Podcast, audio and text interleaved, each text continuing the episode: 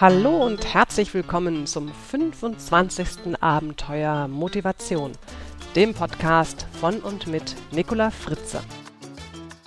Unser Thema heute: Raus aus der Frustfalle. Haben Sie auch manchmal Frust? Oder wenn nicht, kennen Sie vielleicht jemanden, der Frust hat? Ich habe den Eindruck, dass der Begriff Frust sehr modern ist.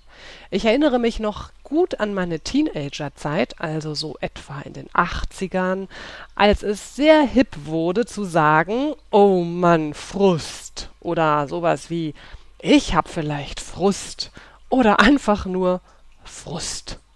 Frust war in. Wer keinen hatte, tat wenigstens so, als hätte er welchen, und damit wurde man irgendwie interessanter.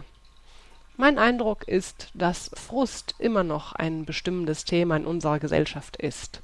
Daher möchte ich einige Podcasts diesem Thema widmen. Heute schauen bzw. hören wir uns erstmal an, was Frust eigentlich ist, wie er entsteht und zu welchen Reaktionen er führt.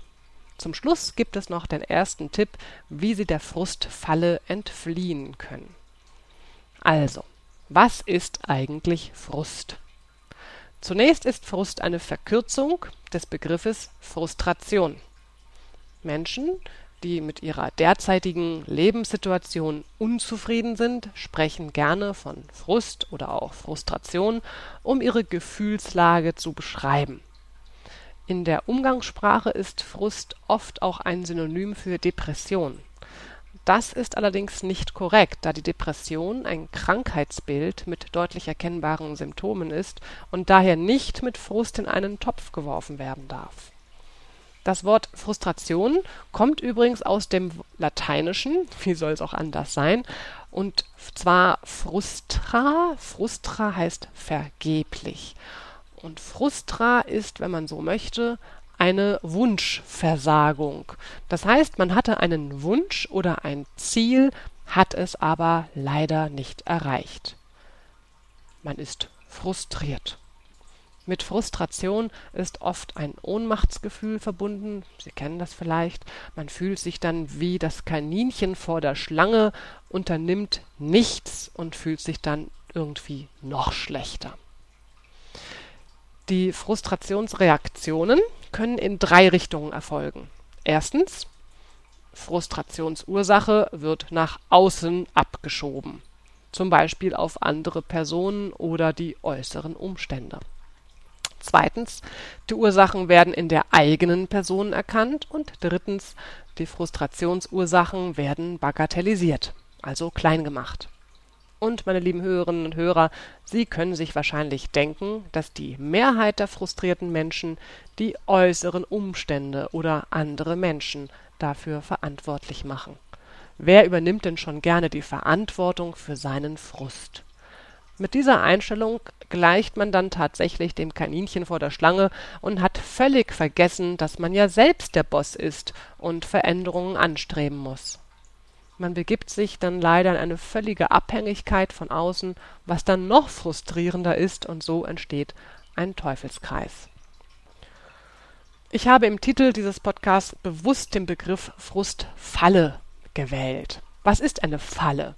Eine Falle ist eine Vorrichtung zum Einfangen oder Töten von Lebewesen. Und tatsächlich sind leider manche Menschen in der Frustfalle gefangen. Sie sehen überhaupt gar keine Möglichkeit mehr, ihr zu entkommen. Und wenn es dann ganz schlimm kommt, dann stirbt sogar, na, wie soll ich sagen, ein bisschen Seele in einem lebendigen Körper. Man spricht auch gerne von einer Frustfalle, weil man damit ja zum Ausdruck bringt, dass man unfreiwillig dort hineingefallen ist. Und man konnte einfach gar nichts dagegen tun. Die gemeine Falle hat einfach zugeschnappt. Und nun ist man ohnmächtig und vor allem sehr bedauernswert. Auch eine Art, auf sich aufmerksam zu machen. Sehr häufig folgt der Frustration eine Aggression. Es sind aber auch andere Reaktionen möglich, zum Beispiel eine Autoaggression, also ein selbstverletzendes Verhalten oder Suchtverhalten. Letztlich kann Frust aber auch zu erneuten Anstrengungen, also quasi zu Motivation führen, das gesetzte Ziel doch noch zu erreichen. Und das, meine lieben Hörerinnen und Hörer, das ist das Gute am Frust. Leichte, das heißt vor allem kontrollierbare Frustrationserfahrungen werden manchmal übrigens auch ganz gezielt gesucht, da deren Überwindung nämlich dann ein Erfolgserlebnis verschafft. Nehmen wir als Beispiel Rätsel. Rätsel aller Art frustrieren meistens zuerst, bevor dann die Lösung gelingt. Und dennoch ist Rätsellösen eine ganz beliebte Freizeitbeschäftigung. Bleiben wir gerade mal bei dem Beispiel Rätsel, denn daran kann man auch sehr gut den Begriff der Frustrationstoleranz erklären. Noch ein weiterer wichtiger Begriff. Die Frustrationstoleranz ist individuell verschieden und beschreibt die Fähigkeit, frustrierende Bedingungen zu ertragen oder zu erdulden. Also hat jemand beim Rätseln eine niedrige Frustrationstoleranz, dann gibt er bald auf. Hat jemand eine sehr hohe Frustrationstoleranz, dann hält er länger durch und gewinnt so vielleicht auch sein Erfolgserlebnis. Das Gemeine am Frust ist, dass er sich oft unbemerkt einschleicht. Es ist wie mit dem Fisch im Wasser. Wenn das Wasser um den Fisch herum langsam erwärmt wird, bleibt der Fisch im Wasser, selbst wenn er dann irgendwann stirbt. Wenn man denselben Fisch aber plötzlich in heißes Wasser wirft, würde er aufgrund des Schocks alle Kräfte mobilisieren, um sofort aus dem Wasser zu springen. Viele Menschen gleichen diesem Fisch, der im Wasser schwimmt, das langsam immer wärmer und wärmer wird. Der ewig nervende, langweilige Job, die Partnerschaft, die nur noch Kraft kostet, anstatt Kraft zu geben, und, und, und. Das Wasser wird wärmer und wärmer, aber man tut eben nichts dagegen, bis man langsam aber sicher irgendwie zugrunde geht. Jetzt die gute Nachricht. Wir sind längst dem Wasser entstiegen und wir sind keine Fische. Wir können unsere Reflexion und Selbstwahrnehmung einschalten und aus dem Wasser springen, bevor es kocht. Hier nun der Tipp, wie Sie der Frustfalle entfliehen können. Der erste Tipp. Fragen Sie sich regelmäßig, ob Sie in Ihrem Leben gerade Frust empfinden. Gibt es vielleicht sogar einen großen Frust, an den Sie sich schon gewöhnt haben? Wie warm ist das Wasser um Sie herum? Machen Sie den Frust zu Ihrem Verbündeten und nutzen Sie den ihm innewohnenden Schmerz, um Veränderungsprozesse anzustoßen. Springen Sie aus dem Wasser, bevor es kocht. Sie können diesen Schmerz verstärken und das Frustfass ganz bewusst zum Überlaufen bringen, zumindest in Ihren Gedanken. Denken Sie doch mal genau darüber nach, wie viel Stress und Bauchweh Ihnen dieser Frust schon eingebracht hat. Malen Sie sich genau aus, wie es enden wird, wenn Sie nichts verändern.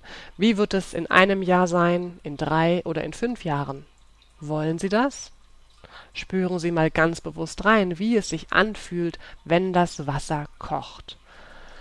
Malen Sie sich Ihr ganz persönliches Horrorszenario und dann nutzen Sie diesen Schmerz als Antrieb, um Dinge endlich zu ändern. Und Sie werden nicht mehr wie das Kaninchen vor der Schlange sitzen, sondern erkennen, was der erste Schritt ist, den Sie verändern können. So, meine lieben Hörerinnen und Hörer, das war's für heute. Ich hoffe, es waren für Sie ein paar nützliche Denkanstöße dabei.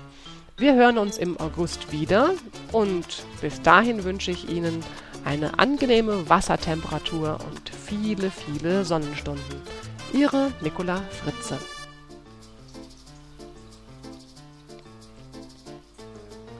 Weitere Informationen zu dieser Sendung sowie unseren vielen anderen Hörkanälen finden Sie auf unserem Edutainment-Portal w w w punkt das abenteuer leben punkt de.